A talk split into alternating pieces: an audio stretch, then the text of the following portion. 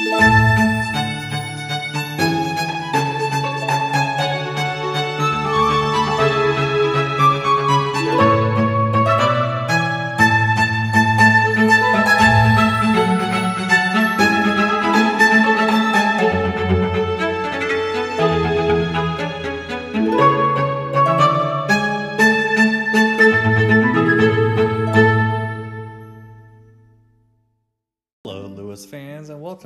Mere C.S. Lewis podcast. It's February 2024, and my name is Thornton, and this episode begins a new journey of the podcast.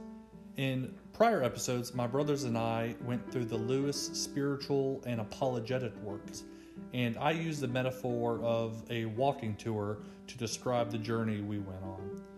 After traversing the landscape of Lewis's life once, I will now do it again, but taking a different path. This time, I will journey through his fiction works. On the freshly created merecslewis.com, you can look at the journey I've mapped out, plus some other items that, that don't really fit into the podcast. Another difference of this literary pilgrimage is that my brothers won't join me on every leg of it. Don't worry though, you won't hear just my ramblings every episode. I've asked some very special guests to join me, and I'm really excited about our discussions as we amble through Lewis's writings together. So, to begin, I will go through Lewis's essay on stories to look at his understanding of stories and plot.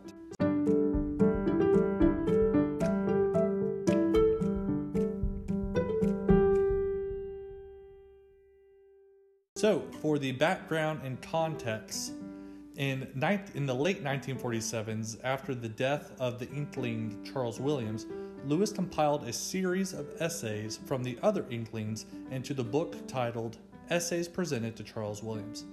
The book, which included essay, essays from Lewis, Dorothy Sayers, Tolkien, and others, served as homage and memorial and a final farewell to their Inkling friend. All of the profits went to Williams' late wife, the central theme of the book was story.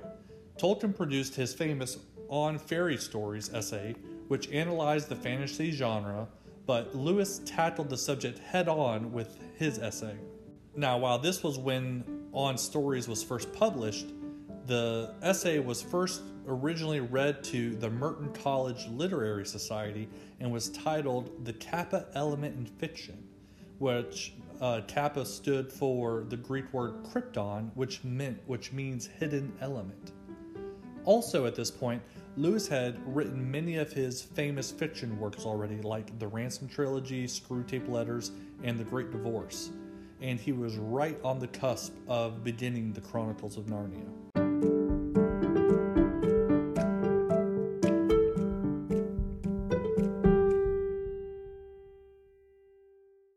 So, for an overview of the text, Lewis opens the essay discussing the lack of consideration of story or plot, in other words, by critics. He highlights Aristotle, Boccaccio, and Jung's theories as standouts who do consider it, but most other critics focus on story as a subordinate to character. There seems to be an assumption, Lewis says, that stories where everything is for the sake of the plot are just for children. He thinks the pleasure offered by these stories is misunderstood. He says they can be enjoyed in two different ways. He says these stories that focus on plot can be enjoyed in two different ways, but it depends on two different types of books or two types of readers. He tells an anecdote about meeting a fellow reader who, unlike Lewis, didn't care for the atmosphere of a story, but the excitement of what would happen next. Lewis thought this gentleman was from another planet. Lewis said for himself, quote, I wanted not the momentary suspense, but that whole world to which it belonged. End quote. Lewis says that people who think plots are only there for the excitement of going from one event to the next are mistaken. He says they're mistaken at least concerning his experience.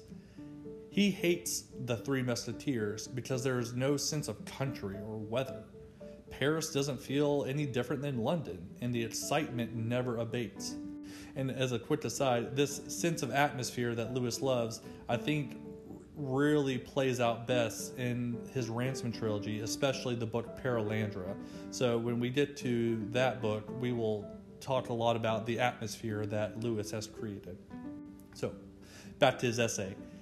In stories where excitement is the only thing that matters, Lewis says that certain dangers are irrelevant. There are many machines to threaten the hero, but they are all not the same. There's a difference between a giant and a pirate chasing the hero. There's even a difference between a pirate and an evil sailor as the villain. Lewis talks about the film adaptation of King Solomon's Mines, where the director substituted the claustrophobia of a sealed tomb for an earthquake. In another aside, I'm so glad that Lewis referenced this book, King Solomon's Mines, and that specific scene, because I think King Solomon's Mines is a much underread and underappreciated classic. And that scene he references of the sealed tomb is really jarring, and I still shiver a little remembering it.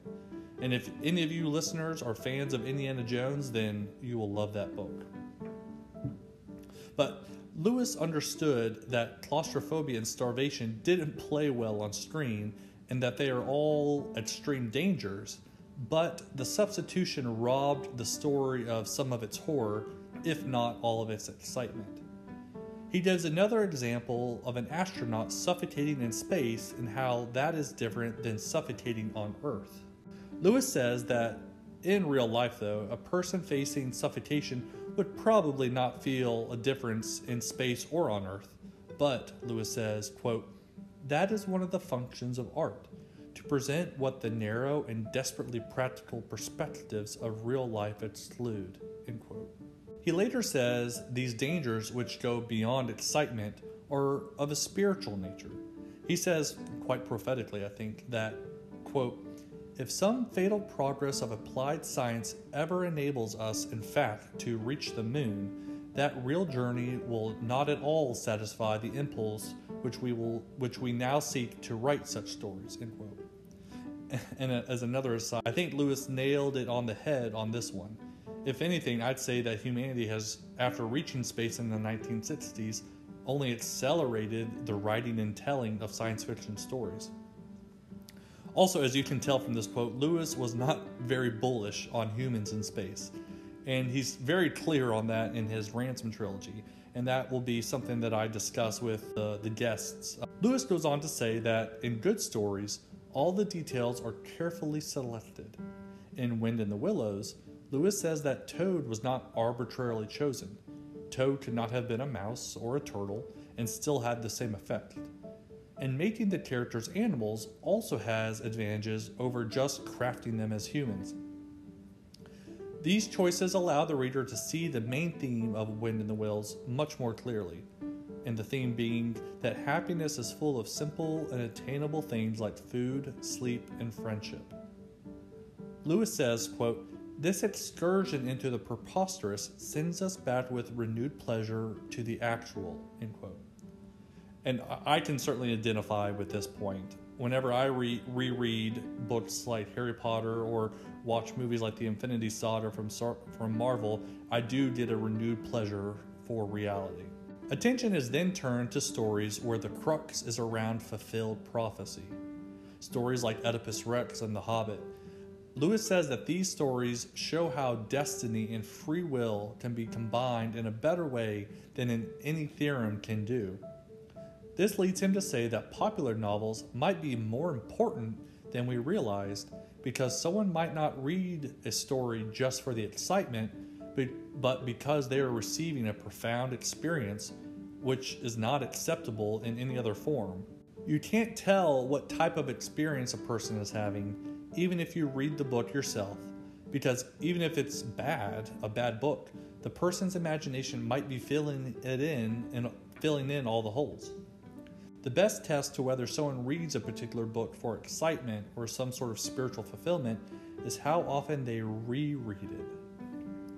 Lewis says his point in writing this essay is to encourage a better school of prose, one that can, quote, mediate imaginative life to the masses while not being contemptible to a few, end quote.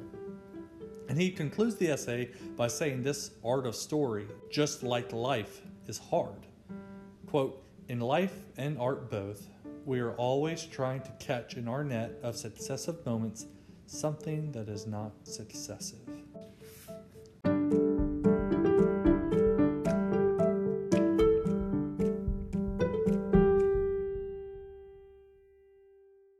So, for thoughts and analysis, I'll start off with some of my favorite quotes from the essay. So, in this essay comes the one of his most famous quotes that I, I constantly see on Twitter and Instagram. It's he says, quote, no book is really worth reading at the age of 10, which is not equally, and often far more, worth reading at the age of 50.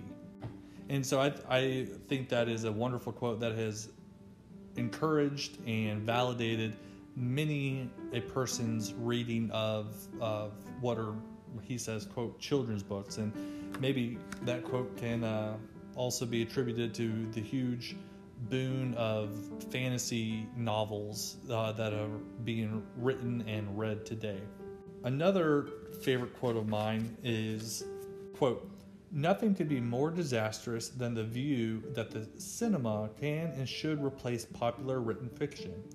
The elements which it excludes are precisely those which give the untrained mind its only access to the imaginative world. There is death in the camera.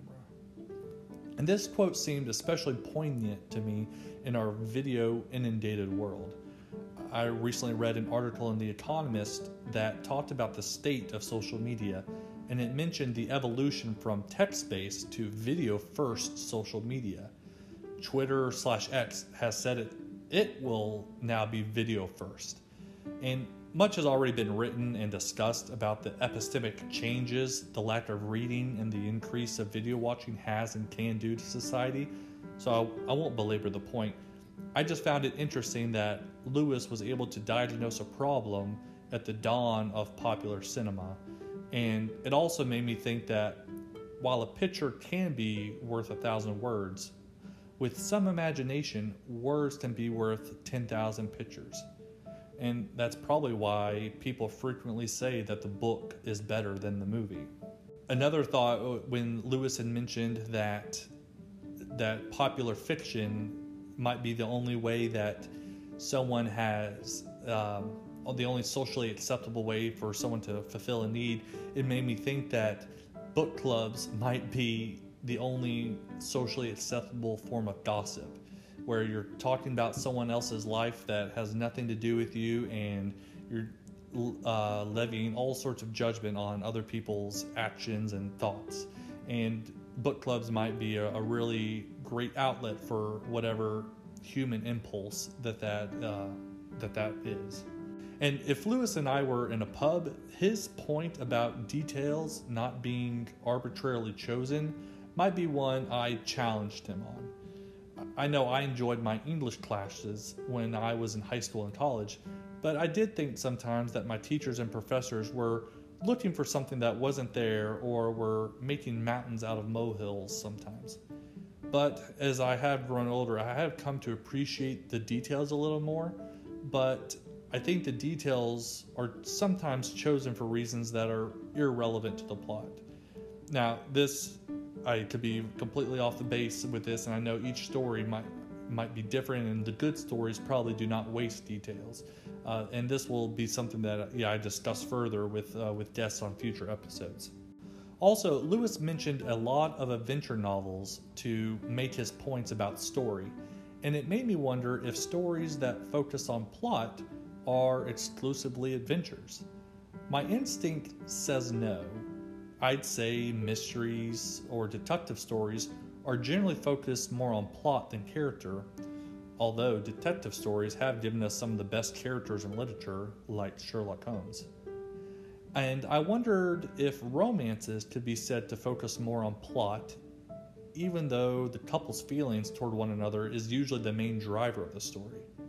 I just thought romances might qualify because the couple has to go through a series of patterned events to end up together. For example, the meet cute, the challenge to the relationship, and then culminating in a commitment. Because stories where couples don't end up together, I would say, doesn't qualify as a romance. Now, if you disagree with me, or if you think there are any other genres out there where plot takes precedence over character, then please reach out to me over email, Twitter, or Instagram. Also, since Lewis focused so much on adventure stories, it made me think about all the ones that I've loved reading, reading over the years. So on the website, I have a blog post about the best adventure novels to read. Lastly, this essay was particularly helpful for me as I finished writing my first novel. It validated some thoughts that I've had and encouraged me to write better prose, as Lewis said. The part in his essay about pirates was particularly helpful since the story I'm writing is one about pirates. And listeners, if you'd like to read my story and help me edit it, you can sign up for the newsletter where I will release a chapter and ask for any feedback that you all may have.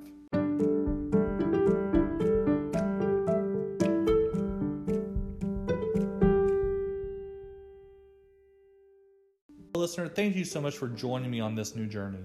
The next leg of the adventure Jordan from the lesser known Lewis podcast will join me to discuss Lewis's essay, Religion and Rocketry. If you want to connect with me, you can check out the new website, merecslewis.com, and sign up for the newsletter. As I've mentioned in the newsletter, I will release chapters of a pirate story that I've been writing in the vein of Lewis, Robert Louis Stevenson, and Jack London. I'll also be having, as I've mentioned, a few other um, blog posts or articles that don't fit into the podcast. I'm also on Twitter slash X and Instagram at MereCSLewis. And you can always email me at merecslewis at gmail.com. Thanks, and see you all next time.